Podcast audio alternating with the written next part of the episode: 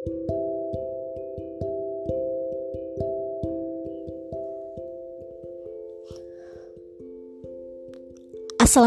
warahmatullahi wabarakatuh.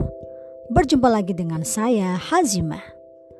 Pada kesempatan kali ini, saya masih akan mengajak teman-teman semua dan emak-emak semua berbincang tentang masalah ilmu.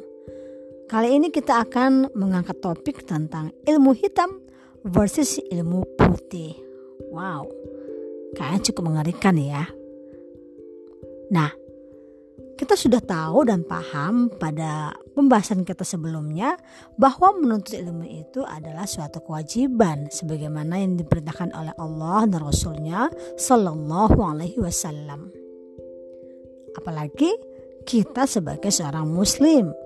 Kenapa? Karena ternyata di dalam Islam orang yang punya iman saja tidak cukup, tetapi hendaknya Orang beriman itu juga memiliki ilmu, sehingga dengan ilmunya tersebut, maka dia akan memiliki derajat yang lebih tinggi di sisi Allah Subhanahu wa Ta'ala.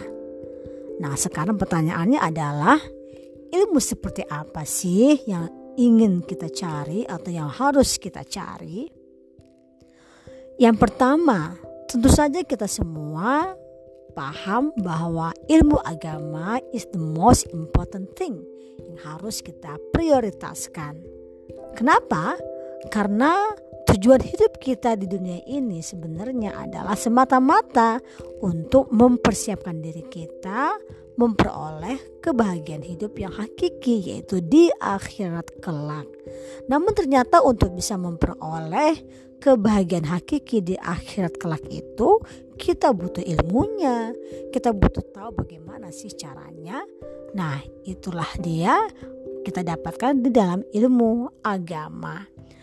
Nah, ilmu agama sendiri ulama membedakan beberapa cabang-cabang ilmu agama ke dalam kategori ilmu yang bersifat fardu ain yang wajib kita pelajari sendiri tanpa bisa diwakilkan kepada orang lain.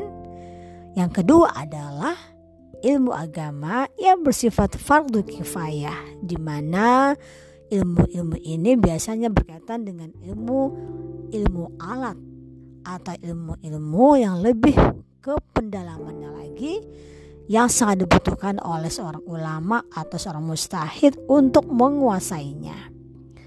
Nah, jadi untuk keselamatan akhirat kelak maka kita wajib secara individu untuk mempelajari ilmu agama. Kemudian juga ada ilmu dunia. Ya kita tahu juga bahwa kita tidak bisa survive dalam kehidupan ini kalau kita tidak bisa menguasai kehidupan ini. Kalau kita tidak bisa memperoleh peningkatan cara hidup kita agar bisa bertahan di atas muka bumi ini.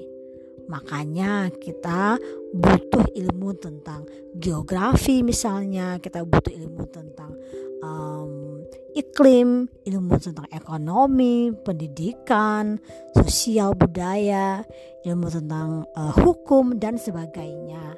Maka ilmu semua ini bersifat wajib kifayah. Artinya boleh saja ada orang yang menguasai ilmu ini dan itu cukup untuk bisa membantu manusia agar bisa selamat dalam kehidupannya. Nah, ada yang lebih menarik lagi nih, Ma, yaitu ilmu hitam. Aduh, ngeri juga ya kalau kita berbicara tentang ilmu hitam. Sebenarnya apa sih ilmu hitam itu? Ilmu hitam atau juga biasa disebut dengan black magic ya atau juga sering disebut dengan ilmu guna-guna misalnya atau ilmu sihir misalnya. Di biasanya digunakan untuk mengendalikan sesuatu untuk uh, menguasai sesuatu. Apakah itu orang apakah itu objek apakah itu suatu fenomena kejadian dan sebagainya melalui hal-hal yang mistik begitu ya. Aduh ngeri juga ya ngomongin masalah ilmu hitam ini. Dan biasanya sih kalau sependek pengetahuan saya ilmu ini dekat dengan perbuatan-perbuatan yang bersifat syirik ya teman-teman ya. Nah, tetapi tidak sedikit juga loh orang yang tertarik dengan ilmu seperti ini. Kenapa? Karena ingin mendapatkan jalan pintas untuk memperoleh kebahagiaan atau memperoleh keuntungan dari sisi materi. Tetapi ya belum tentu mereka bahagia ya. Meskipun mereka misalnya punya banyak materi tetapi kalau diperoleh melalui ilmu hitam biasanya sih enggak merasa bahagia itu. Nah oleh karena itu ilmu seperti ini jelaslah kita paham bahwa ini hukumnya haram bagi kita untuk mendekati saja tidak boleh apalagi untuk mempelajari apalagi untuk mendatanginya dan apalagi memanfaatkannya. Jadi benar-benar kita harus berusaha untuk menjauhkan diri kita dari hal-hal seperti ini karena salah-salah ini bisa mengancam akidah kita. Nah tetapi ada sih yang lebih menarik lagi yaitu ilmu hitam ala modern. Nah ini sih uh, definisi saya pribadi saja ya mak ya.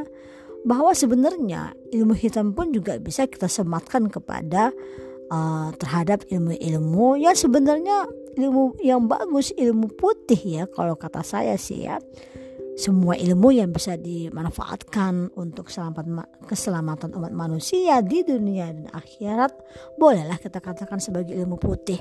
Apakah itu ilmu agama? Apakah itu ilmu yang berkaitan dengan kehidupan dunia? Ya boleh-boleh aja sih kali ya. Definisi saya. Nah, tetapi kalau ilmu putih tersebut kemudian dicemari dengan perbuatan para pemilik ilmunya sendiri, yaitu misalnya mereka menyalahgunakan, menyalahgunakan ya, uh, misleading dengan ilmu tersebut untuk kepentingan-kepentingan tertentu. Nah, ini bolehlah kita kasih label sebagai ilmu hitam modern. Maksudnya apa?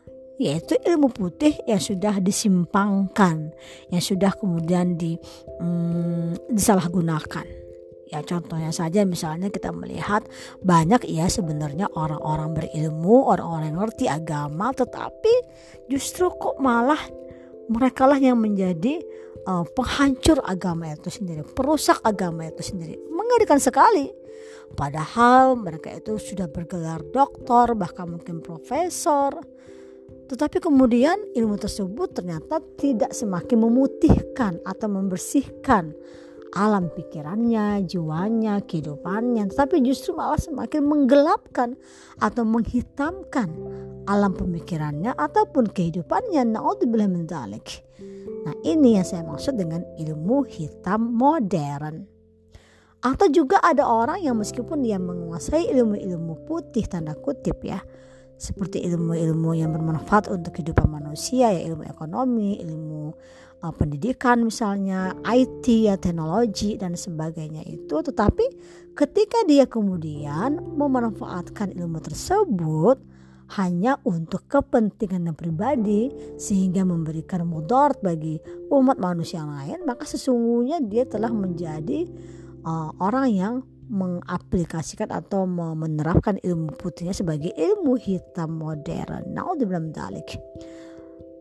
Nah, ini yang harus kita hindari karena kita harus ingat ya mak ya dan teman-teman semua bahwa apa pun ilmu yang kita miliki yang sudah Allah amanahkan kepada kita maka semua itu akan dimintai pertanggungjawabannya nanti di akhirat kelak Ingatlah kita pada sebuah hadis yang diriwayatkan oleh Imam Tarmizi bahwa Rasulullah Muhammad Sallallahu Alaihi Wasallam pernah bersabda ya, tidak akan berpindah tempat berdiri seorang hamba di hari berkumpul sebelum ditanyakan kepadanya empat perkara yang pertama adalah tentang umurnya ke mana ia habiskan.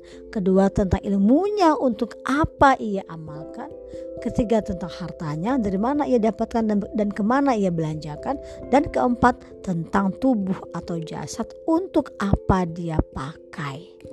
Nah, yang saya underline di sini adalah tentang ilmu ilmu yang dia miliki, ilmu yang sudah Allah ajarkan kepada dia meskipun um, uh, pada awalnya ilmu tersebut adalah ilmu putih, ilmu yang baik, ilmu yang benar, tetapi kemudian ke mana dia gunakan? Apakah kemudian dia merubahnya menjadi ilmu hitam modern?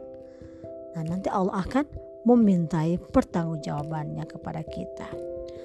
Jangan sampai kita termasuk orang-orang yang nanti merugi.